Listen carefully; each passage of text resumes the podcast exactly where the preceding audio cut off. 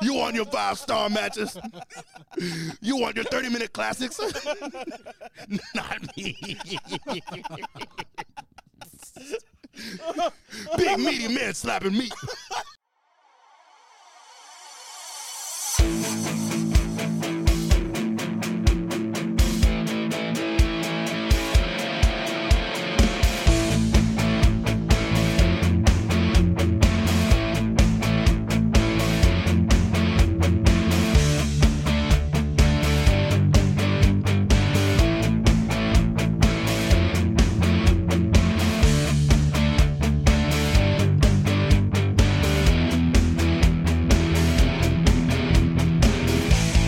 What is good, ladies and gentlemen? Thank you for tuning in to another episode of the Slapping Meat Wrestling Podcast. I'm your host, We Too Deep 413. Um, so let's just jump right in. Uh, go back a few days. Go back to last Saturday's episode where where I broke down SmackDown, right? And I sat there and said, "Bro, this was a hard watch," and it was. But I don't think nothing's going to change. Here's why. The ratings for this show were higher than the week before, with certain quarter hour length segments. The highest rated I've ever seen wrestling in the 10 plus years that I've watched wrestling. In a long time. What I mean by quarter hour is the Nielsen ratings, which is where we get all the ratings from. They do their ratings, their ratings. Now we don't get to see the 15 minute marks, but the the network and, and Triple H and, and the people in WWE will get to see the 15 minute marks. And a lot of times that data gets shared with, with the journalists and, and all of that, right? And I'm sure you could find it at some point on the internet. I didn't want to go look it up. I'm sure I could find it. But what I do know is from a tweet, I forgot where I got the tweet from. I'm not going to go back and look it up. Um, even though it was a hard watch, the ratings speak for themselves. What do I mean by that? The, the, the tweet said the second quarter hour, which means 8:15 to 8:30 p.m. Eastern Standard Time. Right, this is the part of the the tribal court no commercials. Right? It goes uninterrupted. It's the back end, the last 15 minutes of it, right? Had more than 3 million viewers and had about 1.25 million viewers in the key 18 to 49 demo that Tony Khan likes to hoop and holler about. This is the highest I've ever seen a 15 minute if not any of that, right? This is the highest 15 minute rating that I've seen in wrestling in at least five to six years. You can't tell me WWE is not booming. Everything in WWE, all three shows, they're just clicking. Raw is banging, NXT banging, SmackDown banging. You can't tell me the WWE is not on a roll right now. Right? And but then there's the elephant in the room. The average viewership for the for the whole show was about 2.5, which means you lost some viewers at some point. Now, the person in me just kind of want I want to figure out where you lost viewers. What segments caused you to lose some viewers? And was there people who turned off the TV when they realized we're not getting LA Knight. Speaking of LA Knight, this dude go dark match against Hit Row. WWE puts it on YouTube. And as of like 3 p.m. Eastern time, when I looked this up, because I, when I was writing my my my uh, overview, my script, it had 1.25, uh, excuse me, 1.2 million viewers on a dark match, and I, and I and as much as I love Top Dollar, he's not the reason that motherfucking video drew, drew 1.2 million people. Here's here's the point. as much as I don't think he's going to get over, as much as I don't think th- this is just my personal opinion, I like LA Knight. I don't mind the gimmick, I don't mind but I think he fits in a role and he plays the role well. I don't think he's champion material. I just don't. I don't think just because you get a crowd reaction and you're over with the fans, that means you should get a championship. I, I just don't believe that. I believe you have to be the best and, and and I don't think he's the best in the company. And I think now I think he's better than Austin Theory. Absolutely give him the, the US title. But there's so many people who are upset he he lost the money in the bank or that he won't get a world title opportunity. And let's just be honest, he's not there. He's not that guy. Now give him the US title. I'm all for that. I'm all for that. But 1.2 million views in three days. That that's for a dark match against Hit Row. Y'all got to put this man on TV. You can't leave him on dark. You can't put him on YouTube. He's got to be on Fox. You you might average 3 million viewers if you put the Bloodline and LA Knight on TV? Come on, boy, come on. But but here's the thing. And I'm going to get some hate for saying this. WWE's is, you know, if we were to go back and look up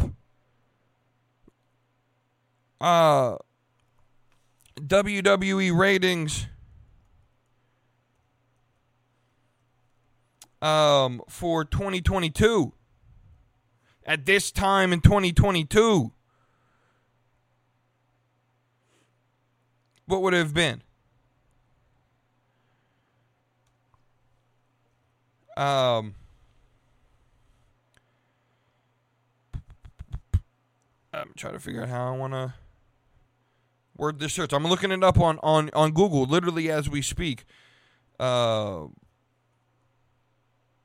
let's find out what the date would have been first. Friday night SmackDown ratings, July.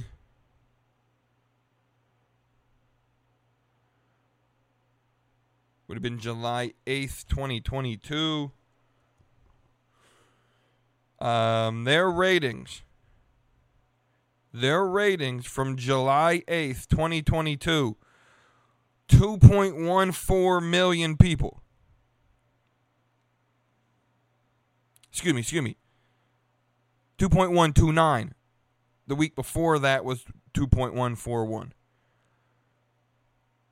So 2.19 million viewers this time last year, 2.5 million this time this year, you know, this past Friday.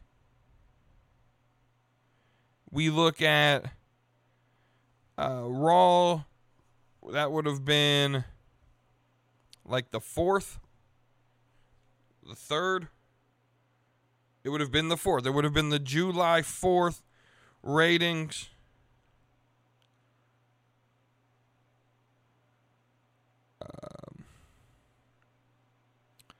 The July 4th ratings Raw last year, this same week, 1.5 million. Now it is a holiday, but 1.5 million. Whereas Raw, um, would have this year would have been the third. Yeah, so Raw on the third, and let's just let's actually just go Monday night, the 10th rating 1.8. So they're up on SmackDown, they're up on Raw. Let's do NXT, would have been the 5th of July last year.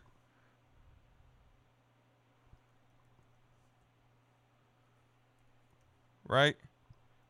If we're going the same week,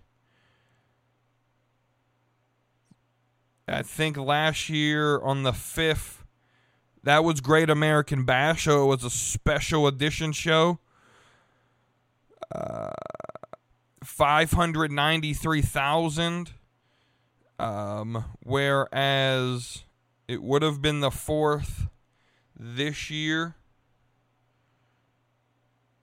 And they did, again, holiday weekend, but they did about 508,000 um, on a holiday on a on the actual 4th whereas last year was on the 5th. So they're down a little bit at NXT, but they're averaging around 600,000. Right? So it's up a little bit in the average. The point that I'm trying to say is the ratings for WWE skyrocketing. They're better. They're doing so much better than they were this time last year. But if you look at AEW, and I don't like doing this, but if you look at AEW, you got a dynamite show, which hangs around 850, 890,000 people, down from the million around this time last year. You got a Rampage show, which even at the 10 p.m. time frame is right. I get that. You still would be fair to say, hey, maybe you would want to expect around half a million, 500,000 people, right? Half 500,000 and you're sitting at like 350,000 people. You get a collision show which is already peaking at being under what I would what I would say is good at 500,000. I think that's fair. And you're hanging around there and your ratings overall down. But because you're right but, but Tony Khan sits here and says, "Oh, we're the number 1 show on Wednesdays." Tony, you ain't got no fucking competition. There's nothing on TV on Wednesdays, Tony. You have Real Housewives of OC. And you have reruns of, of Impractical Jokers. And you have have Gutfeld at 10 p.m. Those are the shows you're competing against. None of which are going to draw because you're the you're only you only point out the 18 to 49 and that's not even your top segment, dude. You forget the you forget that your top segment is the 25 to 54, which lo and behold, I said was the most important because that's where the wrestling fans are. And lo and behold, I was right again.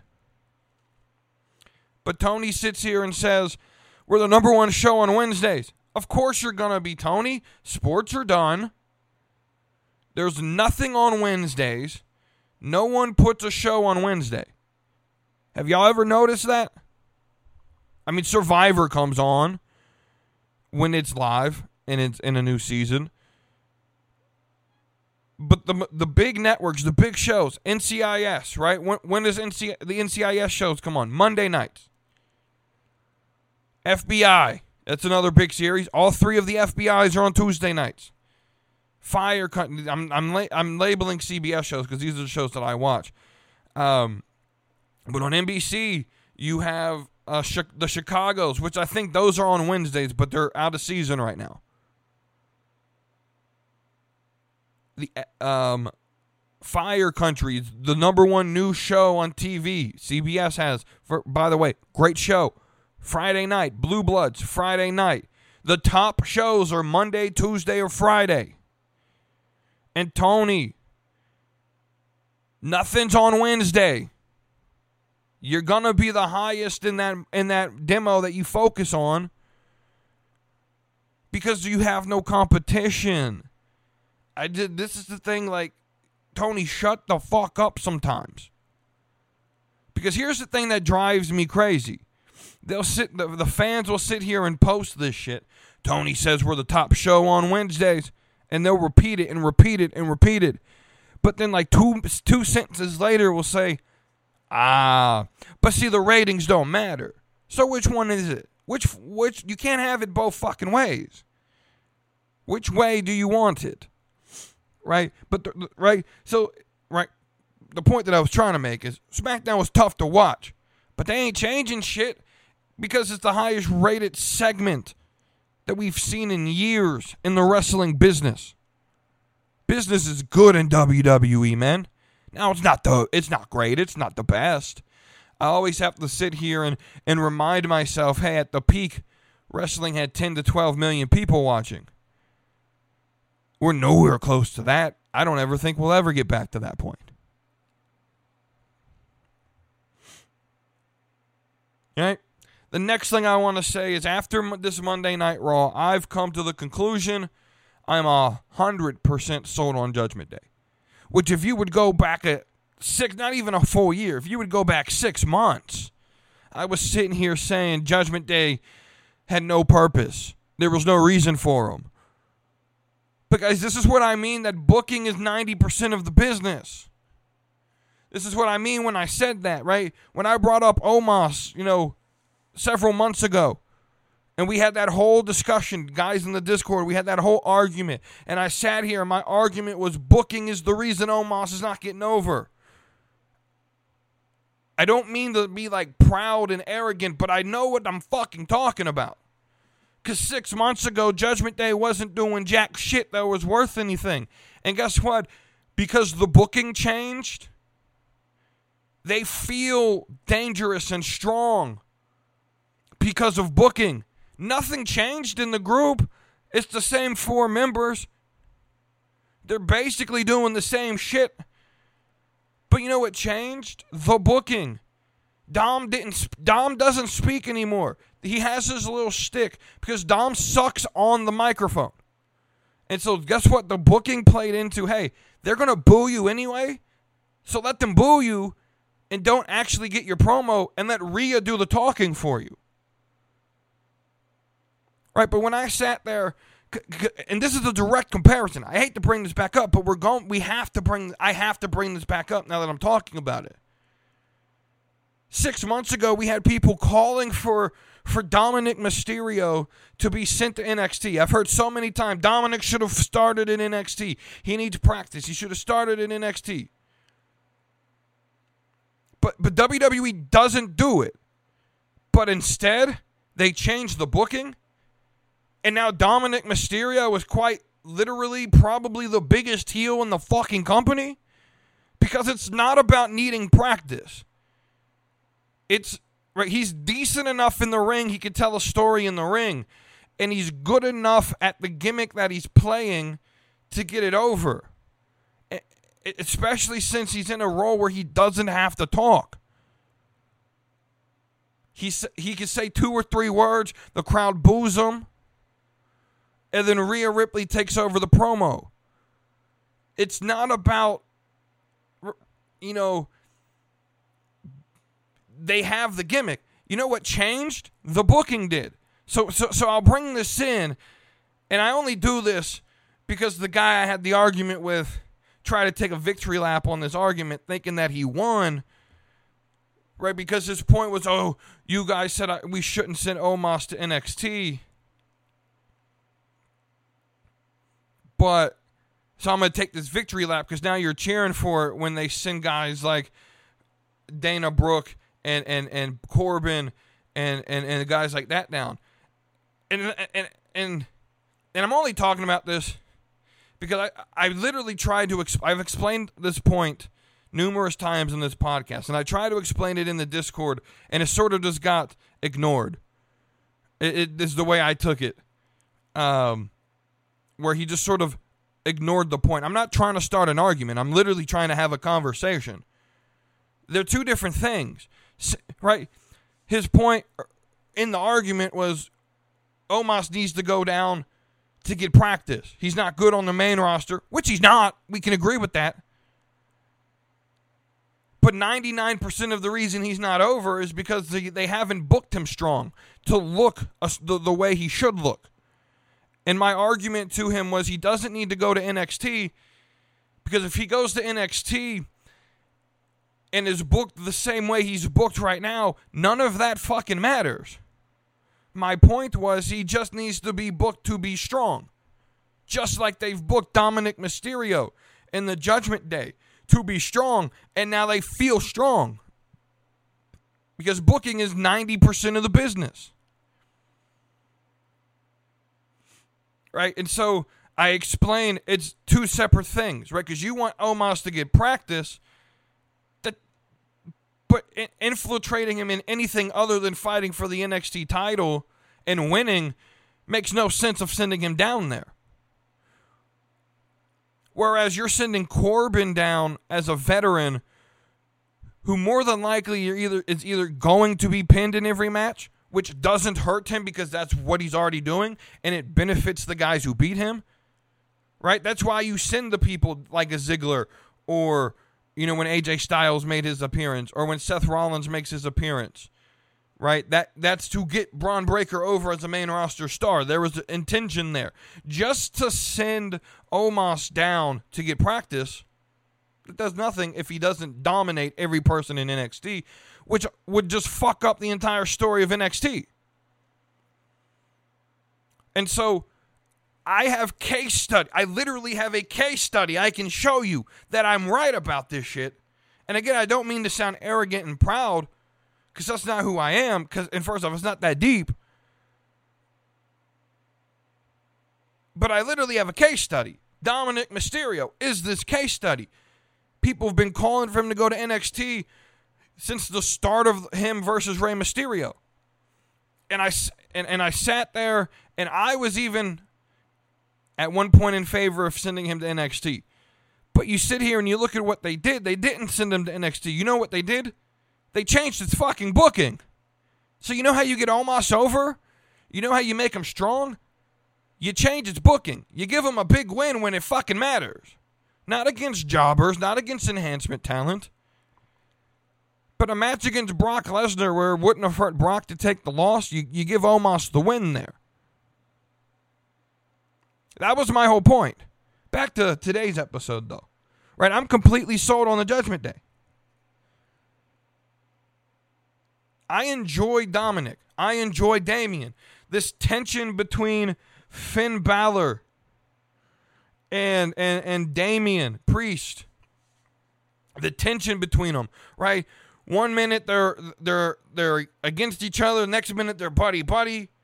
Ultimately, I feel that this leads to Finn Balor getting Seth Rollins again at SummerSlam, beating Seth Rollins at SummerSlam, and either a cash in at SummerSlam or later down the line, Damian Priest takes his opportunity and cashes in on Finn Balor, and we can get that that that feud and the impl- I don't want to say the implosion, but the, the sort of fight infighting between the Judgment Day, which could lead in a, in Finn Balor getting replaced or Finn Balor just getting removed.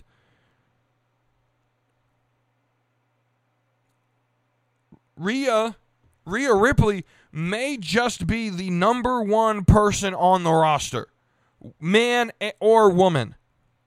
Rhea Ripley may just be the best professional wrestler on the fucking planet right now. I'm not going to say she is, but she could be. There is an argument to say that she's the best wrestler on any promotion's roster. She's that damn good. Now, let me tell you how sold I am on Judgment Day. I don't buy shirts from WWE anymore. Here's why. I get my size, which they hardly have in stock. I'm a bigger dude. It's cool. It is what it is. I've learned to under and I've come to understand that hey, I've made choices to where I'm a bigger dude. Not every company's going to cater to the fact that I I don't fit in a standard size that people sell. I understand that. Luckily WWE sells my sells shirts in my size. However, these shirts. They're great quality. But you accidentally mistakenly dry the shirt one time. You don't air hang it up or, or, or dry it some other way other than the dryer. You fucked. The shirt's done. You, you, right? So you might get one use out of it. At least for me. Now, because here's my problem. It's not that I'm just wide and fat as fuck. I'm fine to say what it is. I'm not over here trying to hide shit. It's not that I'm just fat as fuck. I'm fucking six three too. So like the, the the shirts shirts aren't made for for tall and fat people on these websites because they don't a lot of them don't sell big and tall. So they're not made for right? Because the average male height is like five eight to 5'10. And so that's that's the way that they make their shirts for most companies. They may make them for like a six foot guy, but I'm six two, six five if you're on on Tinder. um, and so I don't fit. Like if I find a shirt that fits me and feels comfortable with my wideness, more than likely the arms go up and the belly showing because it's not long enough. Right? And so I don't buy WWE shirts anymore. I bought a fucking Judgment Day shirt. That new shirt with the, the four little cartoon characters of, of each guy, uh, each person in the group. I fucking bought it. I don't. I just love the Judgment Day. They're they're entertaining as shit when they're on TV. I just love them. right? But but but what changed? The booking. The booking changed. You booked them to feel strong. Rhea Ripley wins a title. Damian Priest wins a lot of big matches. He's now Mr. Money in the Bank. Finn Balor's fighting for championships, and Dom's a little bitch boy being pulled by all of them, but he plays that role so fucking well. And it works. The booking changed. Nothing else changed. Rhea didn't get any better. Dom didn't get any worse or better. Finn didn't get any better. They've always been good. What sucked was the booking. So when I like and I, again, I'm not saying I'm the ultimate authority on on what's right in wrestling. But a lot of times when I form an opinion, I form it based on what we've already seen in wrestling and I literally have no life. I'll just be completely honest with you, right? I literally, like at work, if there's nothing to do, I sit here and practice this podcast. And what I'm going to say is just the person I am. Like, I'm the type of person that'll pace around the room before I make a phone call, trying to practice the phone call, even though I don't know what the phone call is going to be about 99% of the time. Right? Because how many of you have ever done that? Like, you, you paced around the room you practice the phone call. You know, maybe you're calling a company. You know, I, will give an example. Like at work today, you know, I had the we're looking for a new landscaper at the at the the facility that I work at, so I had to call some landscapers today, and and, and I always have to practice this call.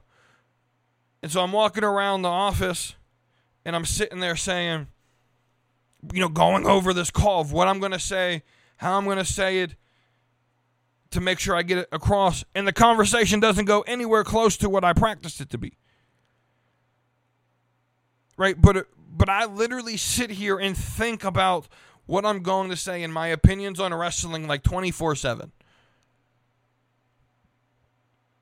I could sit here and argue it all night. I love it. But I try to make my opinions as logical as fucking possible. Booking is 90% of the show. That's the whole idea because it is a show. And so it doesn't, you don't have to be the best promo guy. You don't have to be the best looking. You don't have to be the best athlete. You know what you need? You need the guys in the back to believe in you and to write you good shit. You know what what's changed? Triple H took over and he gave them good shit and now they're the strongest faction in the company right now. They're the bloodline for Monday Night Raw.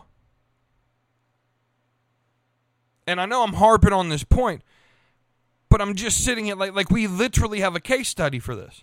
And I'm not going to say you go out and you make Omos the strongest and he's going to get over, but you don't send them down to NXT to lose matches. I'm j- I just I just again I don't understand the argument. I just don't. And so I, I don't like to harp on it, but I I literally I, like I literally was writing my script notes and I was sitting here and I, thought, was was literally thinking about how much I didn't like Dom and now I like Dom and what changed. And then it, it came to me. The booking changed. And then the next thought that came to me was like, holy shit, I'm fucking right. I'm right about this shit with Omos. It's about the booking. Here's a case study Dominic fucking Mysterio. You want another case study? Sammy fucking Zayn. Dude was doing matches with Johnny Knoxville, gets better booking in the bloodline, has a match at Elimination Chamber for the title, and is now at WrestleMania winners of the tag team champions. Now, since then, it's been a little lame. But, but, but I, I have this way of trying to think and, and, and navigate my opinions logically. I don't like to be wrong. That's part of it. But I also I don't say I don't like stupid. And so and like I said months ago when we were when I made my podcast about it, you can go back to the one I'm pretty sure it has Omos in the title somewhere. Um but I always say this, I all when I think of an opinion, or, or, or belief thing that I believe, I always try to draw that idea to its furthest extent. And I don't think a lot of people think that way. I have a very unique way of thinking, I believe. Right? And so if if my belief system is that blue, which we know it is, but if my opinion was the sky is blue, and you thought the sky was green, I would try to find a way to draw your opinion to the farthest extent to prove against the fact of that your opinion is wrong. Now that's a bad example. Um but if if you if you think that yeah, I'll just use the Omos example again. I've already explained this, but I think it's time to talk about it again a little bit. You know, if your opinion is Omos needs to go to NXT to get practice or whatever the fuck the, the opinion is, there's two ways that can go. He goes to NXT, he dominates and ruins everybody else's stories that are already established, but he gets over, so you sacrifice the careers of future younger stars that are already better than Omos for, to get Omos over. Or the second way is he comes in, he takes some losses and he restarts, but it's no different than the main roster. So you draw both of those to the furthest extent of the theory, and none of it makes sense. Whereas with my opinion, you leave him up here, you have him beat Austin Theory and win the, the U.S. Championship, or you have him beat. I wouldn't have him beat Gunther. I just don't think that that's realistic. But you have him beat Theory for the U.S. Championship. You give him the mid card, you feed him the mid card, and he beats him, and he looks strong. And now he's a legitimate champion who can go against someone like an LA Knight who's better than him. He can get beat by LA Knight or something like that. He can then be placed into a position for the world title. So you draw it to its furthest extent, and it makes sense. That was that's the point that I'm trying to make.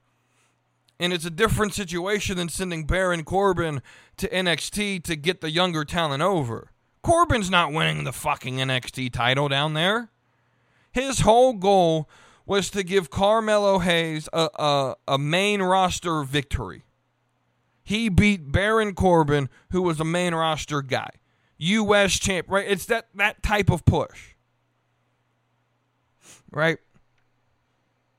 So at the end of the day, I'm going to stand by this opinion till I'm dead. Booking is 90% of the show. I'm still on Judgment Day. Why? They changed the booking. It's so much better. They're over with me. And because they changed the booking, because they made the booking for Judgment Day better, they made money because I bought a shirt. That's that's literally the process of of how to run the wrestling business. You find something that clicks, you give them a good some good shit to perform, you make money. That's literally the wrestling business 101 right there. Um, there's not much else to talk about in the world of wrestling right now. Um, so we're gonna go to topics from Discord, like we always do. Um, so username Kara Danvers.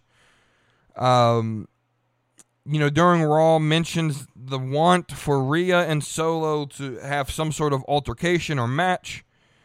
Um, and so the question I took out of that, eh, there wasn't really a question, it was a statement, but I made it a question because I think it's something I want to talk about. Should WWE embrace intergender wrestling? Now, I've talked about this before, I'm pretty sure, on this show. If not, my opinion, you know, years ago, you know, even as early as like six months ago, my opinion on intergender wrestling was it shouldn't should not exist. I al- I didn't understand the idea. You know, I'm not the biggest fan of the logistics of men versus women fighting. Just from a especially for a child's TV show aimed at children like WWE has historically been showing a man and a woman fighting. I don't I just wouldn't think would sell right with parents. However, my opinion has changed a little. I think for 90% of the circumstances, yes, there's no need for intergender wrestling. However, if it makes sense and is realistic looking, I think I'm down for it. Now, there's only like three or four people in all of wrestling that I would be okay with this happening and they're all in WWE. Natalya, Charlotte, Bianca, Rhea Ripley. Those are the only four women's wrestlers, especially Rhea. Rhea's definitely got that Chyna like push and, and look where she could go into and fight men and it could be realistic. However, it needs to be Rhea and Solo or someone similar in in stature and size to Solo, but it can't be Rhea and Brock. Rhea Ripley can't step up to Brock Lesnar and and it be realistic that Brock Lesnar would not just eat her to pieces. It's Rhea, Charlotte, Bianca's there, and maybe Natalya. But I don't want to see Zelina Vega fight a man. It's not realistic. Any man on that roster in a real fight with Zelina Vega would beat her in three seconds.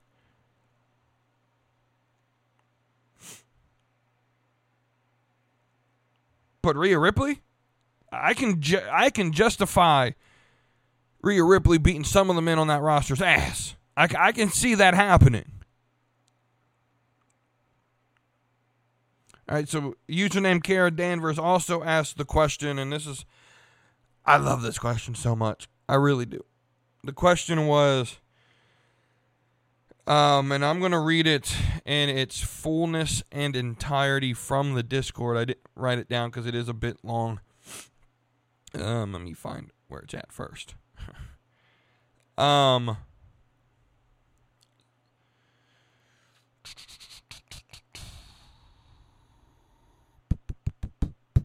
Here it is, right here. All right. If WWE or AEW signed you as a superstar or wrestler today, you get all of your creative control. What is your gimmick, entrance music, or move sets? Here's the criteria. If signed by WWE, Vince or Triple H, or if signed by AEW, Tony will not be involved. Your entrance music cannot be expensive and and streaming rights, sort of like Bryan Danielson's. Um, and there's a clause in your contract that the first night, if you don't get over with the crowd, you will be fired. What are you doing? This is a creative ass question because that criteria is hard. You, right? That criteria is hard you essentially have a a long term contract with the, one of the top two country, uh, one of the top two companies in the country in the world, really. But there's a clause in your contract that if you the day you debut, that contract is essentially a one day contract. Because if you're not over by the end of that show, by the end of your segment, you when you walk past those gates, you might as well just pack your bags right? It's one of those things where, like, you sign this contract, we're going to debut you And you better not bring a lot of shit. You better have your bags packed before you walk out the curtain because if it doesn't go well for you, if this thing doesn't get over, you're going home with a pink slip. This is tough, man. And luckily for her, and I and I already explained my answer to her, so I'm going to read my answer. So I've had this wrestling name since like 2K16 is the name I've stuck with. Um, in 2K and in real life, this would be my real wrestling name. Uh, Bennett Randleman. So if you watch Queen City Pro Wrestling, Bennett Randleman is me in my dream form. Like if I was an athlete, like that's my dream back uh, backstory and whatever. Now, the Bennett Randleman on Queen City Pro Wrestling that I do is not the same gimmick that I would run here. I would run the Sovereign Bennett Randleman, a narcissistic heel that thinks he's a god and that no one can beat him. He has a faction of minions that worship him as God and guarantees victory. The music would be an evil sounding church organ, like one of those dark, like creepy church organs. Um, because of the the play on the god like character, and the the gimmick would make tons of references to world religions and cults. I think that can get over. If I have 100% creative control. Now, now I would do this and I would make sure the clause states, you know, by debut, that means the night that I first show up on camera. Because I would ask for a full month of build to this. A, a full month of build before I'm there live. With vignettes and and you know, a month of basically explaining the gimmick before it's on TV. Now maybe this is breaking the rules a little bit of the criteria but I, I think this gimmick requires some sort of introduction before I show up. Because then the lights go out, the organ starts playing, and I'm there. And I went, and I've already sort of pre planned this in my head. This is something I've thought about for like months. Like, this is a gimmick that, right? It starts s- similar to. Um, it starts similar to like the bloodline story and that I beat the minions and force them into submission and worship of me. Right? And it's a narcissistic paranoia type gimmick where I think that I, right and and and it, it, it plays illusion. I love history and I love world religions and I would use all of it. It would it would be creative as fuck if I had full creative control but it would be simple as shit too. What's the motivation? I think I'm I literally like the motivation is I think I'm God and I'm better than everyone. That's the motivation. Now I do have a problem with this assumption. And it, that is complete creative control. Because I don't think any wrestler ever should have complete creative control. And so, hey, that's a cool premise. I don't think it's realistic because at the end of the day, Tony Khan as Booker has to be able to book his show. And if I say no, I'm not losing, that creates a lot of fucking issues. Just look at Bash at the Beach 2000.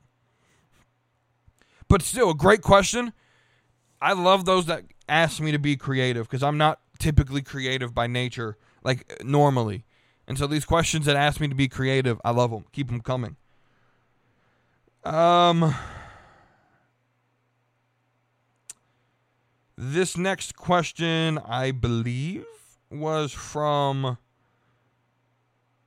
DJ Wavy D. I believe the rest of these questions is by DJ Wavy D, except for the last one, which was by the Witters, I think, on the Discord.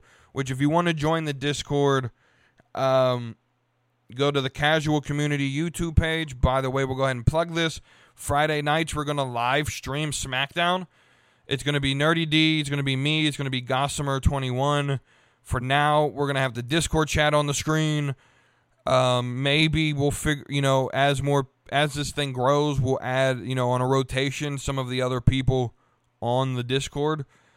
But the only way you get to be added is if you're part of the Discord community. So go to the casual, it'll be streamed on the casual community YouTube page. and uh, we'll again we'll stream with SmackDown at watching it live. Um, it, it- we started it last week with just Nerdy D talking, and he didn't like talking by himself, which I can completely understand. Um, and so it was fun.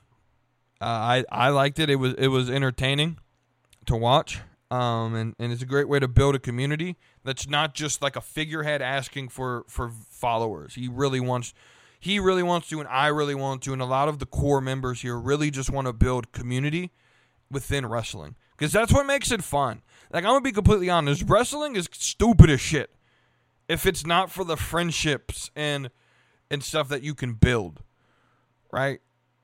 And and while I've never met a, a single one in this Discord community, I literally feel like they are friends. I would go to a wrestling show with them any day of the fucking week. I'm not even kidding. Right? There, there there's a part of me that like I, I wish like money wasn't an issue because if money wasn't an issue for all of us in the Discord, we'd all be going to fucking SummerSlam, having a grand old time as the casual community. Right? And I would even reckon that we should do like I wouldn't want to say like meet and greet, but uh, eventually what I would like to do and maybe this is just a venture that that that I ca- would like to do is if this thing grows to, to where there's like brand recognition to have some of the key members of the of the of the community you know at these shows if it's re- within a reasonable time like i'm not driving to california or flying to california i'm sorry i'm just not doing it. But like if, if there's like a pay-per-view in atlanta or whatever and going to these shows uh, like a, a, a big pay-per-view like a rumble or something and doing like a podcast live that would be fucking wonderful. Just doing like a live casual community like q&a podcast live from a pay-per-view like tailgate. Because you we, i tailgated at wrestlemania the year that i went in orlando. Like people people tailgate. And that would be fun just to, like wrestlemania at in wrestlemania philly like if all of us could just go to philly that would be great right? But anyway back to these questions. Um, so I think the next three are from DJ Wavy D. He he he should get you know credit for this episode of of uh, assistant producer because he literally during Raw last night wrote half of my show essentially uh, in terms of questions that he asked.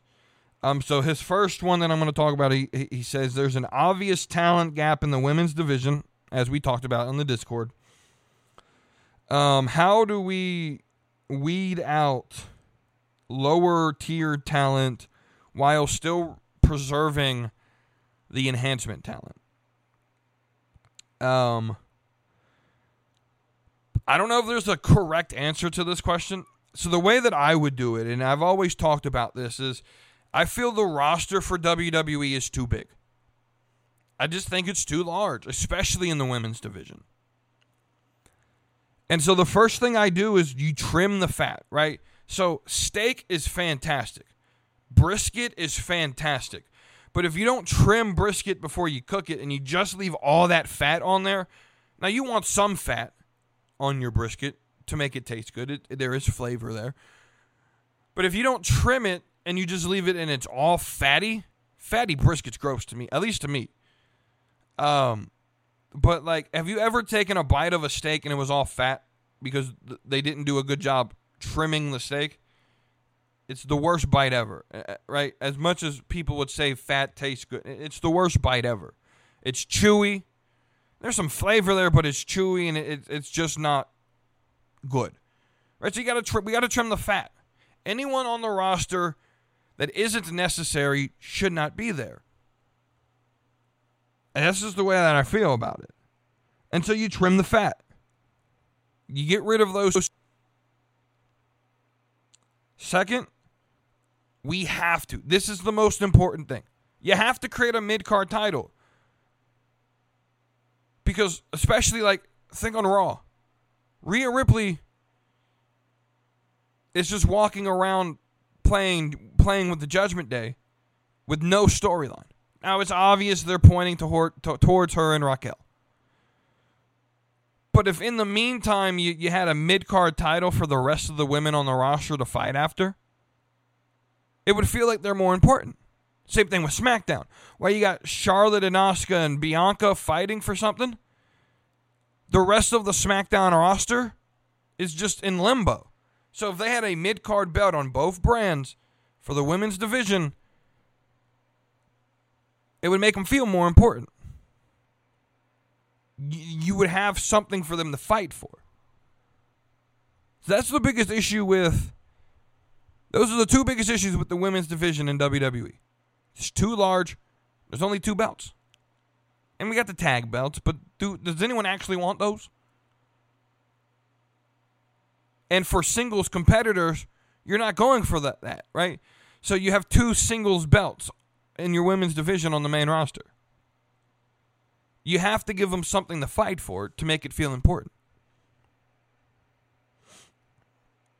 So the next question he asks with so much talent on NXT, many of whom may be ready for the main roster, how do we bring in young talent and let them shine while also respecting the vets? Um, I hope I reworded that question correct uh, in a way that you were actually wording it. Um, but my answer is that TV time needs to go to those who bring the most benefit to the show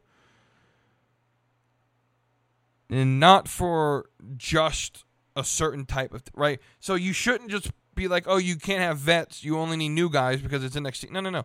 TV time no matter what should go to the people who are most deserving of TV time. Right? This is why I'm fine with the bloodline getting an hour you know in retrospect. Now the segment should have only gone 20 minutes. They didn't need an hour for it but if they had booked and it was paced properly and they got an hour, it wouldn't be a problem. Right? It wouldn't have been a problem. Like the Bloodline deserve an hour on TV because they're the best story in WWE right now. But the problem with Friday's story was it just took too long and it didn't need to. But if they had booked properly, good, not lazy booking for an hour of TV for the Bloodline, I think it would have been great. Um, but TV needs to go to those who benefit the show the most. However, at the same time, you do need to grow new talent. This brings me to a point here. I love how WWE recruits talent. What do I mean by that? Well, if you look at AEW, how do they get their new new signees? How do they get their new talent? They scout the indies. They bring in people who were trained wrestlers, whether they're trained under the some local guy that probably is shit for cheap, or whether they're trained by the best training schools in the country or, or the world. They bring in people who are previously trained who can wrestle and more than likely probably have bad habits. WWE says, we're not going to waste our time doing that no more. What's the method? We're going to hire athletes who have no wrestling experience. And what are we going to do? We're going to train them in our method. We're going to make sure we don't have to retrain bad habits. We're going to train them the way we want them to wrestle on our show. And it's so much easier. Think about it. If WWE signed Will Ospreay, who arguably to the IWC is one of the, if not the best wrestler in the world. If they signed Will Ospreay, he has bad habits that they probably won't like. The number one of them is he drops people on their fucking neck. um, and so you know what they do? Instead of having to retrain Will Ospreay, and you're gonna have to pay Will Ospreay a shit ton of money to come to you, and then you're gonna have to retrain him. So what do you do? You go to these colleges, you pay them a little bit to be brand ambassadors. When they graduate college, and, and either and and you know most of them are undrafted football players or they're wrestlers who you know have nothing to do as a career and this is the way they can make a career out of it or they're track stars or gymnasts or whatever right? They get this opportunity at a contract. They're paid you know super cheap in relative relativity to the rest of the roster. They go to the performance center. They train. They learn. They don't have the bad habits that you have to retrain. You get them on TV and they look like athletes. Let me give an example. Kelani Jordan on NXT.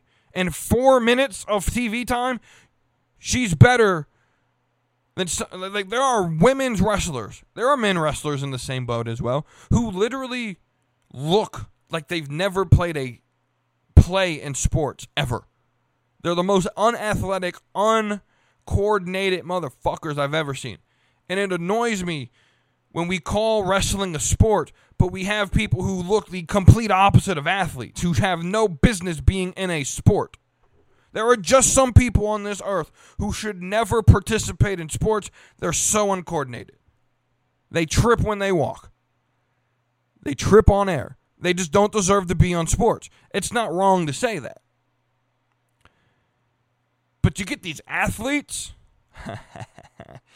and they look like athletes and they run like athletes and they perform like athletes and they've been in big pressure situations. Hey, look, Bron Breakker was born for this shit. Was Kennesaw State playing for national championships? No. But they had rivalries and big game moments, and I'm sure him at running back has had some big plays where they needed him to get a first down. He understands pressure. This is nothing new to him and his explosiveness in the ring. Come on now, man. I would take 14 Bron, Bron, Bron Breakkers over one Will Ospreay, who has bad habits, is dangerous, could care less about, and I'm not going to say he personally doesn't care about the health of of the person he's with, but doing a Tiger Driver, I'm sorry, I start to question if you care about the long term health of the person you're in the ring with when you guys actively decide, hey, we're going to drop you on your neck. I'm, uh, I'm sorry.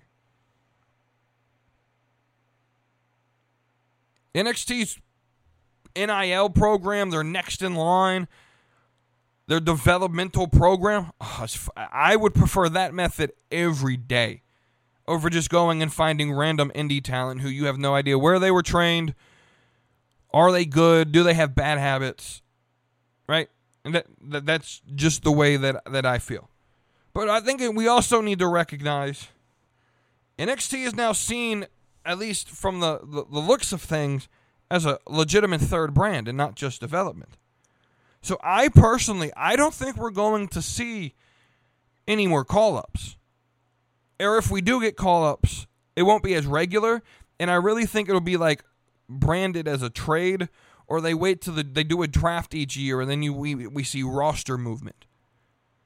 Because the way I think they're going to do this is going to have three distinct rosters. You're going to have your NXT guys, Bron Breakker, Carmelo, Trick, Tiffany, who represent NXT. Cora, Jacy Jayne, Gigi Dolin.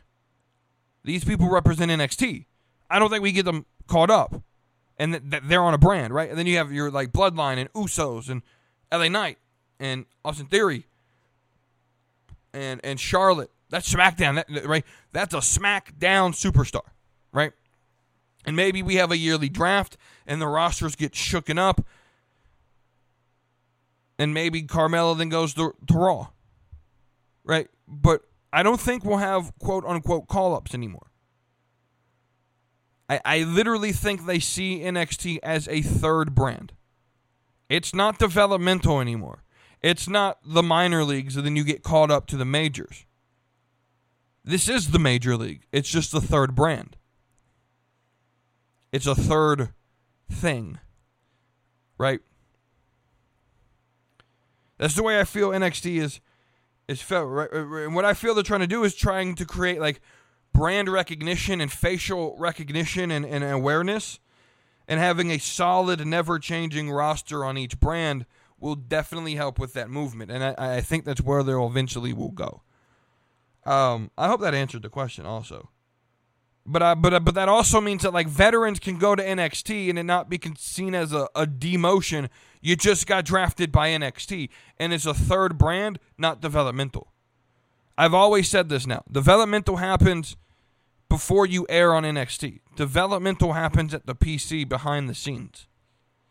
Once you step foot on NXT TV now, you're considered big time. You're not going to have, you know, 6 months to try to make it on NXT before you get caught up or fired. No, no, no. You're on the main roster. You're in the majors. The second you step TV, step on TV on NXT. I I really believe that's the way they treat the company now. Two more questions and then we'll end it. And I know this has been a longer episode than the last two. Uh, DJ Wavy D then ends his questions, which I love his questions. Um, what is a ratio to make a great superstar? The idea is that you have mic skills, personality, in ring ability, or excuse me, mic skills, in ring ability, looks, and marketability. And I put personality uh, in, along with mic skills, right? So it's mic skill and personality as one thing, in ring ability, attractiveness or looks, and then overall marketability. The same four things that I I'm doing my slapping brackets on Saturdays with, right? Those same things. Those are the four parts of, of wrestling, of what makes a wrestler, right? And, and then what's the ratio of those things? Like rate them in importance, right? And so for me, mic skills and personality is the most important. Here's why. You can be the greatest wrestler ever.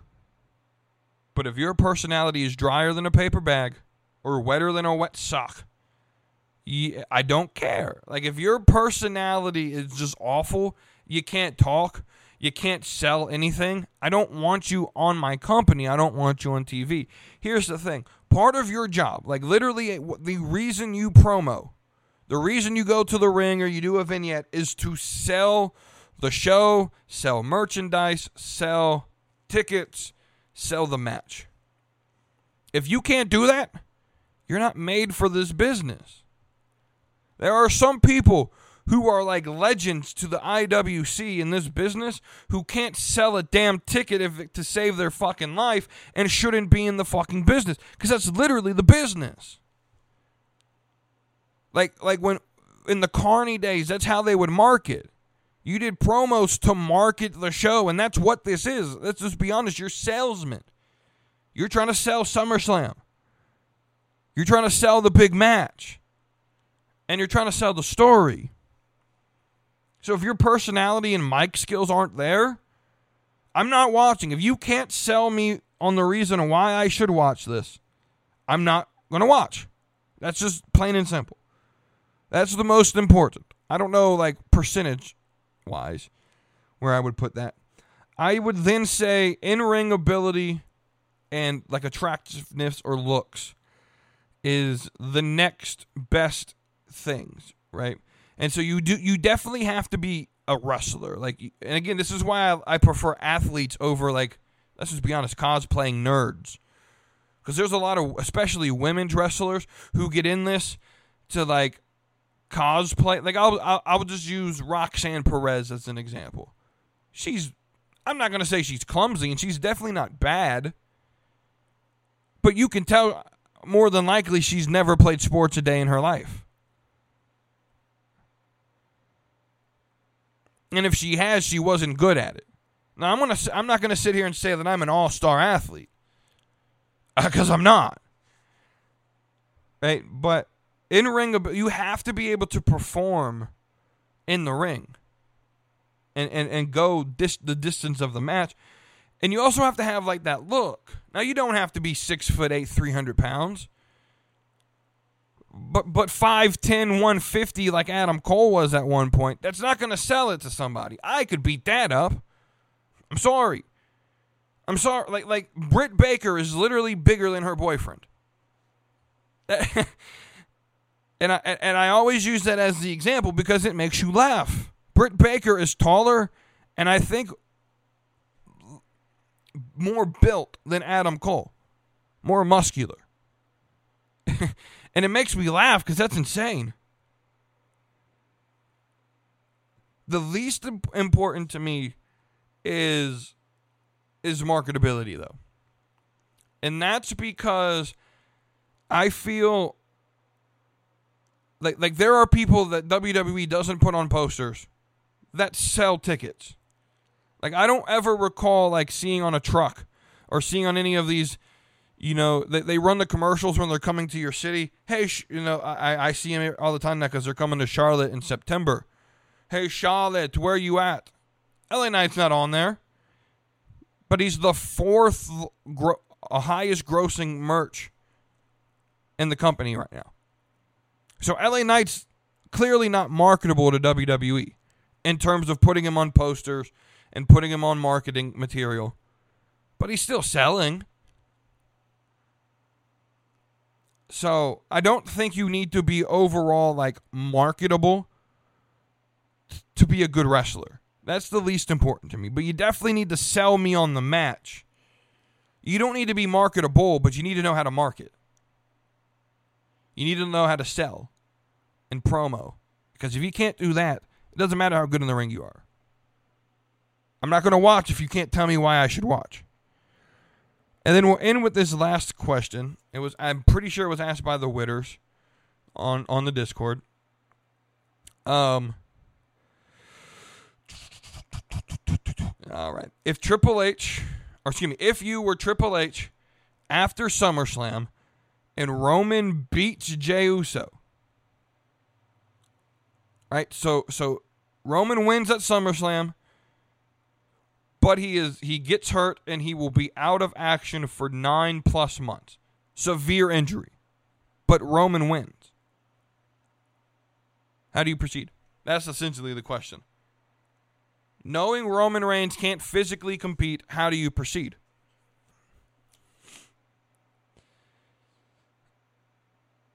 Knowing that for 9 months you won't have Roman Reigns. Now, you're not stripping Roman Reigns of the title. I'm just sorry. You, are not going to have it happen. And you're not going to risk further injury by having him come out and like s- drop the title. It's just not going to happen. That doesn't fit the character. So what do I do? Well, it's business as usual. Roman wins. You don't discuss the injury on TV. He's not injured. He's on vacation. Because here's here's how I see this: if if Roman Reigns beats Jey Uso, who's who else is there to beat? Who else is there to beat if he beats family? He he's already beaten the whole roster. Now he's beaten the family. So what does he do? You have him do a promo after the show where he and this could go on like TikTok or whatever, right? Where he says, "I'll see you in nine months," or or "Hey, I'm going on vacation." I'm going back to the island. When someone steps up that's relevant, let me know. Right? And then what you do is you you do 9 months worth of vignettes of him just sitting on the island, just relaxing. And you don't need to show whatever is injured.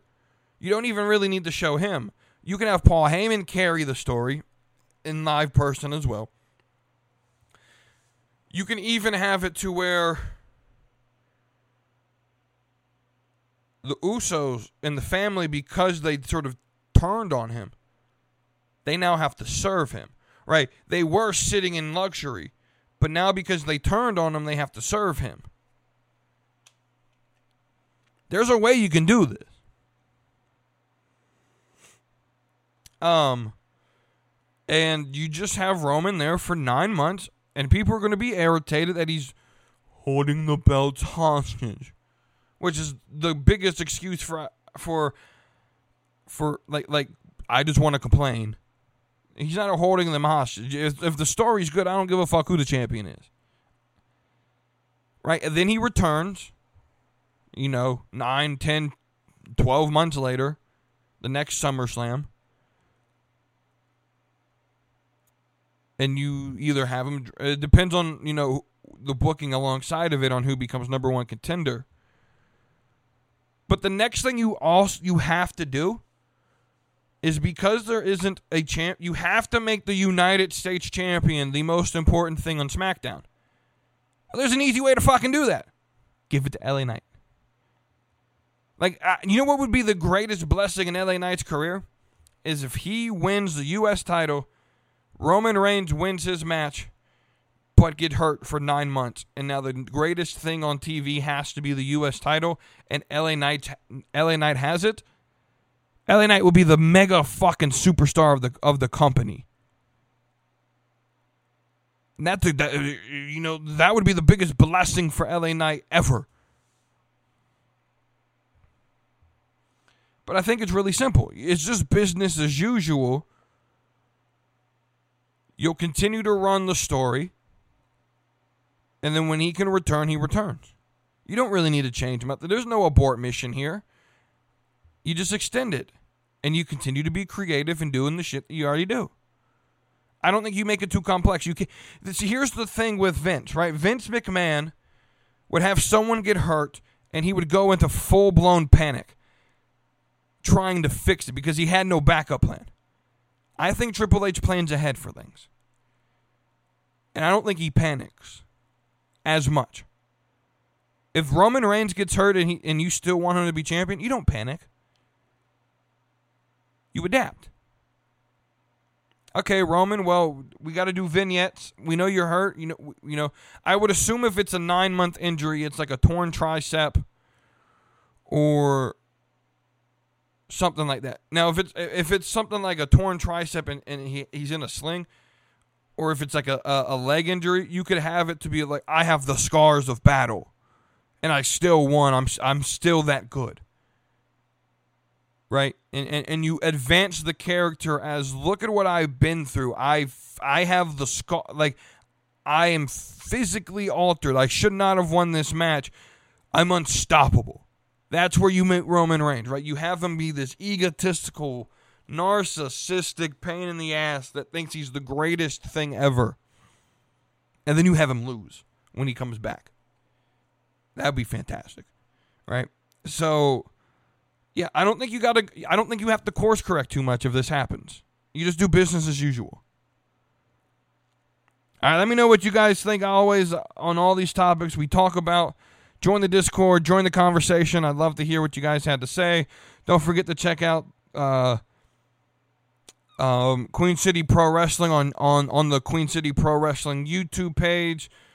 Um, if you're in the Discord, the link will be posted when it is posted online, um, as well as the, um, check out Friday's live stream on the Casual Community YouTube page. Like and subscribe there. Join the Discord to join the conversation as we live stream SmackDown.